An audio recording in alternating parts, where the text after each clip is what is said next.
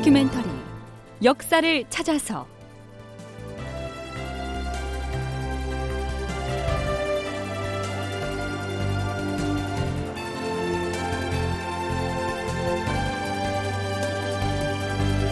제 837편 평양성을 탈환하다. 극본 이상락 연출 최홍준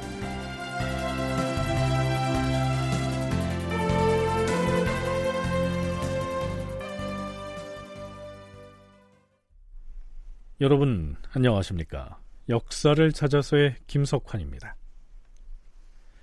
임진왜란이 발발한 다음해인 서기 1593년 1월 8일 새벽 이여송은 자신이 거느린 장졸들에게 본격적으로 평양성 공격을 명합니다. 아 그런데요. 선조실록에는 전투가 끝난 뒤에 예조판서 윤군수가 선조에게 밝힌 바에 따르면 평양성을 공격하기 전에 이여성과 일본군 장수 소소행장 사이에 아주 짧은 의사타진이 있었던 것으로 기술돼 있습니다. 주상전하, 신이 듣건데 지난 8일 새벽에 이여성 제독이 평양성으로 진군하자 외놈 장수가 장대선을 시켜서 이 제독에게 모종의 제안을 한 것으로 알려졌사옵니다. 장대선이라 그 자를 통해 모종의 거래를 하려고 하였다는 말인가? 그 장대선이란 자가 어떤 자이기에? 폰디는 중국 절강 사람인데 외적이 편에 붙은 자이옵니다. 외장 소서 행장이 장대선을 통해서 이 여성 제독에게 무슨 제안을 했다는 것인가? 소서 행장이 중국의 이 여성 제독에게 이런 뜻을 전했다고 하옵니다. 소장 소서행장은 이제독에게 청하오. 지금 평양성에 와 있는 대국의 군사를 잠깐 물러나게 해주시오. 그리해 주시면 우리 일본이 표문을 갖춰가지고 조공을 바치겠나이다. 그러니까 싸우지 말고 화친을 하자는 제안 아닌가? 그렇사옵니다, 전하. 그래서 이 여성 제독은 뭐라고 답을 했다고 하든가? 이렇게 대답했다 하옵니다. 참으로 무엄하구나. 너희들이 항복할 의향이 있다면 지금 성 안에 있는 군사들이 밖으로 나와서 나의 지시를 따르는 것이 옳을 터인데 니놈들이 어찌 대국의 군사를 물러서게 해달라고 요구하는 말을 꺼낸단 말이냐? 결코 따를 수 없다. 이 여성이 이렇게 말하자 소서 행장은 그러면 마음대로 하시오라고 대답했고 이윽고 이 여성이 공격 명령을 내린 것으로 알려졌사옵니다. 그렇게 된 것이로구나. 네, 이로 미뤄볼 때 소서 행장의 일본 군대는 비록 이 당시에 평양성을 점령하고 있기는 했으나 본국인 일본에서 추가 파병이 없는 상황에서 명나라 군과 맞서 싸우는 뭐 그런 전투는 피하고 싶었던 모양입니다. 어떻게든 싸우지 않고 강화를 하고 싶어 했던 것이죠. 동북아 역사재단 이정일 연구위원의 얘기는 이렇습니다. 진주성에도 진 상태였고 게다가 이제 풍신수길에 계속 온다 온다 근데 오지는 않고 실질적으로 계속 얘기하는 게 신병을 보내달라. 근데 군사 안 오거든요. 예, 안 오죠. 그런 상태이고. 그 때문에 이런 상황에서 만약에 진짜 명군과 싸울 것인가에 대해서는 쉽게 싸워서 이기자 이렇게는 못했을 것 같고 그래서 강화라는 부분이 상당히 가능성이 더 있지 않냐라고 믿었던 것 같고 또 16경이나 기록이 남아있지 않아서 도대체 어떻게 했는가에 대해서는 잘 모르겠지만 계속 그 50일 휴전 이후에도 명이 분명히 강화의 어떤 그런 걸 갖고 있을 것이다라는 생각을 했었던 것 같고요. 예. 예, 그렇기 때문에 그러니까 그런 상을 보면은 역시 이제 일본이 상당히 그 평양까지 있었다고 해가지고 뭐 바로 뭐 의주까지 점령할 수 있는 그런 전력이 아니라 소서 행장의 군사가 비록 평양은 점거하고 있었으나 평양성을 벗어나 의주까지 진공할 전력을 갖추지도 못했을 뿐만 아니라 그럴 생각도 없었다. 이러한 분석이죠. 그런데도 선조는 그들을 과대평가하면서 여차하면 압록강을 넘어서 요동으로 가려고 국리를 했던 겁니다.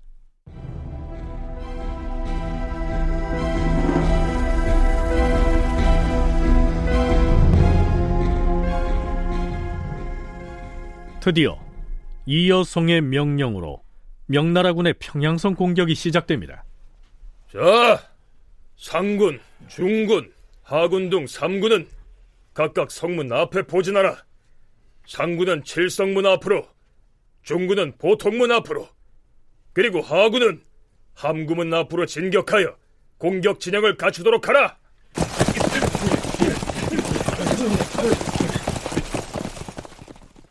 제독 이여송이 삼군의 명령을 전하여 일시에 군사를 전진시켜 성을 포위하고 성문 앞에 진을 치게 하였다. 우리 군사는 남쪽 성문 앞으로 육박하였다. 선조 수정실록에 이렇게 기술되어 있는 것으로 봐서요. 김명원이 지휘하는 조선의 군사도 한 몫을 담당해서 이때 공성전에 함께 했음을 알 수 있습니다. 장군, 외놈들이 성곽 위에 붉은 깃발과 흰 깃발을 내걸고서 조총 사격을 시작했습니다. 자, 기병들은 성벽 밑으로 진격하라!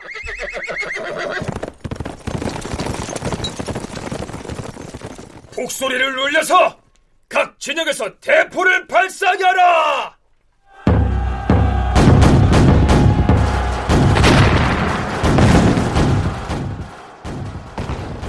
이 여성은 기병 100여 명을 거느리고 성벽 아래로까지 다가가서 모든 장수들을 지휘하였다.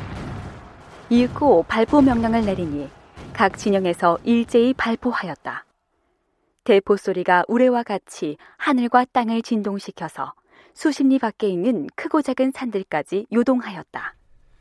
불화살을 날려라!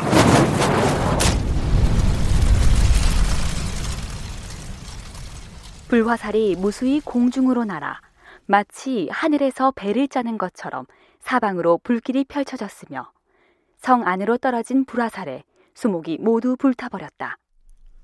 이때의 평양성 공격에서 일본군에게 가장 큰 타격을 입힌 무기는 명나라에서 운반해온 각종 포였습니다. 동북아 역사재단 이정일 연구위원의 얘기입니다.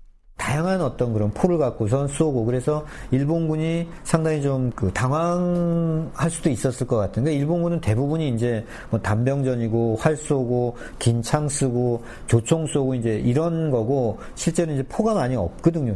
근데 이제 명나라 같은 경우는 여진족하고 싸우고 이러면서 포를 많이 갖고 있어요 이미.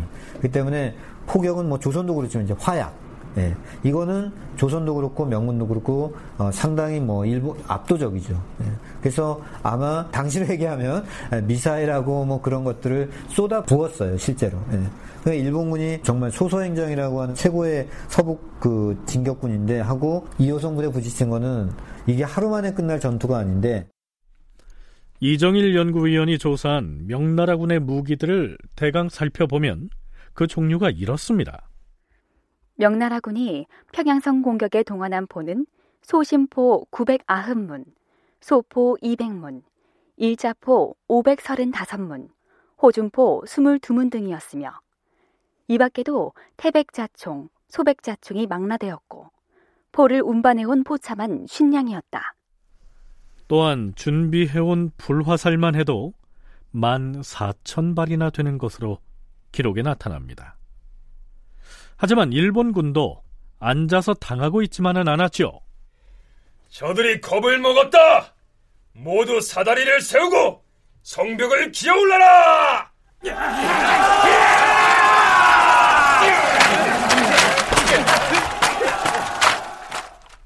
명나라 군사가 개미처럼 성벽을 기어오르는데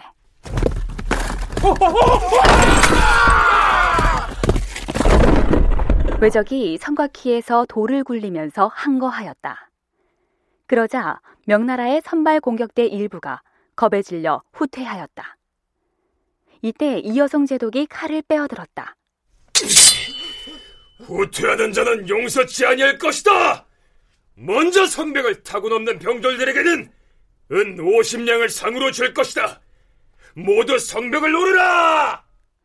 제독 이 여성이 칼을 휘두르며 병사들을 독려하는 한편 포상금도 약속하며 성에 오르기를 재촉하였다. 명나라의 총병 낙상지가 긴 창을 휘두르며 먼저 성벽 위로 올라가자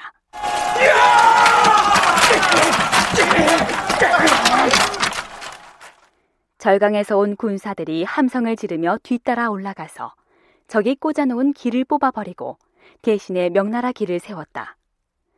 적이 저항을 할 수 없게 되자 후퇴하여 토굴로 들어갔다. 조선의 군사도 잇따라 성벽을 타넘었다. 군사 일부가 벽을 올라 성 안으로 들어가자 성문 밖에서는 장세작 등이 칠성문을 타격하였다. 대포를 발사하여 성문을 부숴라!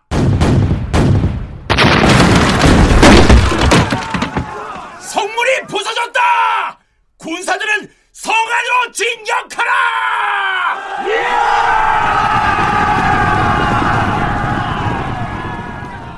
장세작이 칠성문을 대포로 부수고 군사를 이끌고 돌격해 들어가자 장수 이여백은 함구문을 장수 양원은 보통문을 통해 승세를 타고 앞을 다투어 성 안으로 들어갔다. 눈앞에 보이는 외적은 모조리 죽여라!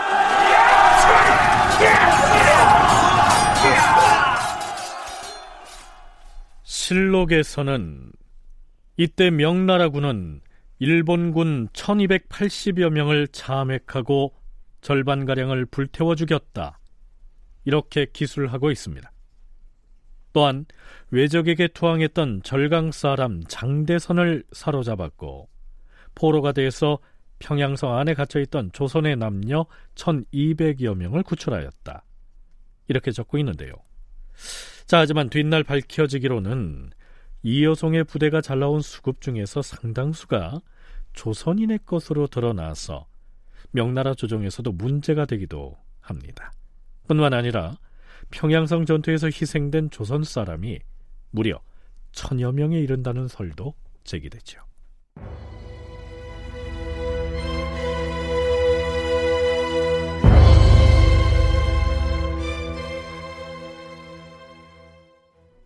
명나라 군사가 성문을 부수고 진격을 해서 파상적인 공격을 가해오자 일본군은 외성에 대한 방어를 포기하고는 내성으로 물러갑니다.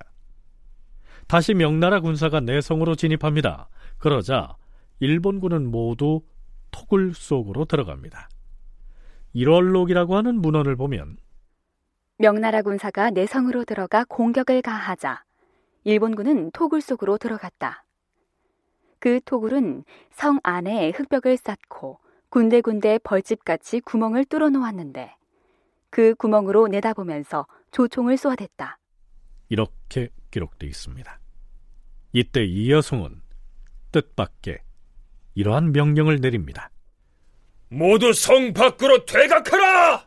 아니 장군, 놈들이 모조리 소탕할 기회를 잡았는데 어찌하여 퇴각을 명하십니까? 왜군의 자녀병들이 모두 토굴 속으로 숨어 들어가서 조총을 쏘아대고 있지 않느냐? 장군, 우리에게는 대포가 있습니다. 당장 명을 내리시면 성 밖에 있는 대포를 성 안으로 가지고 들어와서 막다른 지경에 몰린 외놈들이 죽을 힘을 다해서 응전을 해오면 우리 군사들도 큰 해를 입을 것이다.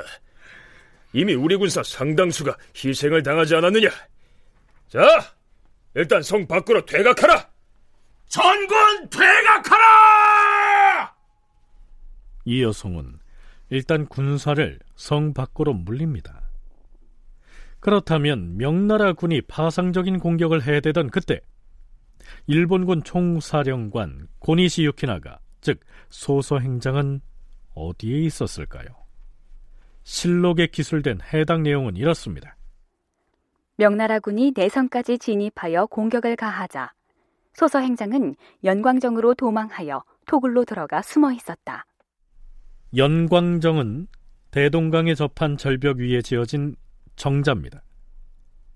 이여송은 일단 군사를 물린 다음 일본군에 투항했다가 포로로 붙잡힌 절강 사람 장대선을 일본군 사령관인 소서행장에게 보냅니다. 장대선이 지참하고 간 이여송의 서찰에는 이런 내용이 쓰여 있었죠. 나는 명나라 제도 이여송이다. 내가 마음만 먹으면 우리 병력으로 너희들을 모조리 없애버릴 수가 있다. 그러나 사람의 목숨을 차마 그렇게 할 수 없어서 너희들의 살 길을 열어주고자 한다. 그러니 너희 군사의 장군들로 하여금 나의 명령에 따르게 하라. 성을 빠져나가 철군할 기회를 주겠다. 이런 얘기지요. 전남대 김경태 교수의 얘기 들어보시죠. 이여성의 명군이 일본군을 완전히 압도하고 있기는 했지만 일본군은 성 내부에 참호 같은 요새들을 잔뜩 만들어 놨던 것 같습니다. 사료에는 굴이라고 표현되어 있는데요. 여기 안에 들어가서 저항을 계속했던 것입니다. 그래서 완전히 이래 소탕하기는 시간과 인력이 많이 소모될 것으로 예상됐습니다. 전쟁이 전투가 계속 길어질 것으로 예상됐던 것이죠. 그래서 이호성은 차라리 퇴로를 열어서 아군 병력 소모를 줄이고 평양성을 일찍 확보하는 것이 낫다는 판단이었을 것입니다. 평양성의 확보라는 것은 최초의 어떤 일본군 전진 거점을 그리고 큰 거점을 장악한다는 상징적인 의미도 있었기 때문에 빨리 해결해야 된다라고 생각했던 것 같습니다. 물론 이호성은 이렇게 말합니다. 우리 병력으로 한 번 거사하여 충분히 선멸시킬 수 있지만 차마 인명을 모두 죽일 수 없어 우선 몰러나 너희들의 살 길을 열어준다라는 명분을 내세우긴 했지만 그러자 소서 행장은 이여송에게 이렇게 응답합니다. 우리는 곧 이곳 평양성에서 물러갈 것이오. 그러니 청컨대 퇴로를 차단하지 말아주시오. 드디어 이여송이 소서 행장의 청을 허락하고 통역관을 시켜서 우리나라에도 통보하였다. 이어서 우리나라 군사에게 영을 내려서 복병을 철수하게 하였다. 여기에서 말하고 있는 우리나라 군사는 물론 조선군을 일컫습니다. 자, 그런데요. 일본군으로 하여금 평양성을 빠져나가서 도망갈 길을 열어주겠다고 하는 이 이여송의 처사를 조선군 총사령관격인 유성룡은 어떻게 받아들이고 있을까요? 아니, 일본군이 순순히 성을 빠져나가도록 뒷문을 열어주겠다니 어찌 이럴 수가 있는가? 유성룡으로서는 아니 조선으로서는 평양성을 찾는 것이 문제가 아니고 이 일본군을 완전히 소탕해서 조선에서 축출해 버리는 것이 궁극적인 목표인 바에 이러한 이호성의 처사에 불만이 많았겠죠. 물론 그렇다고 해서 대놓고 이 여성을 거역할 수도 없었지만 말입니다. 자, 그런데요. 유성룡이 지은 징비록에는 이러한 내용이 보입니다. 그 전에 안주에서 명나라 대군이 와서 평양성을 공격한다는 말을 들었을 때 나는 황해도 방어사 이시연과 김경로에게 비밀리에 통지를 하여 적군이 전쟁에 패하여 평양성을 철수할 때 그들을 요격하게 하였다. 그대들은 내 말을 잘 듣고 틀림없이 실천해야 할 것이야. 외적은 중국 군사들에게 패배하면 필시 남쪽으로 빠져나갈 것이니 그대들은 군사를 이끌고 은밀하게 길가에 복병하고 있다가 적군이 지나가면 곧바로 추격해서 공격을 해야 할 것이야. 외적은 오랫동안 추위와 굶주림에 지친 데다 전쟁에 패하여 기진맥진해 있을 것이니 그대들이 군사를 이끌고 추격하면 제대로 싸울 생각을 못하고 붙잡히고 말 것이야. 자, 지금 곧 중화군으로 가서 병사들을 잠복시키도록 하게. 알겠는가? 자, 과연 이시연과 김경로는 유성룡의 이 지시를 제대로 이행할까요? 다큐멘터리 역사를 찾아서 다음 시간에 계속하겠습니다.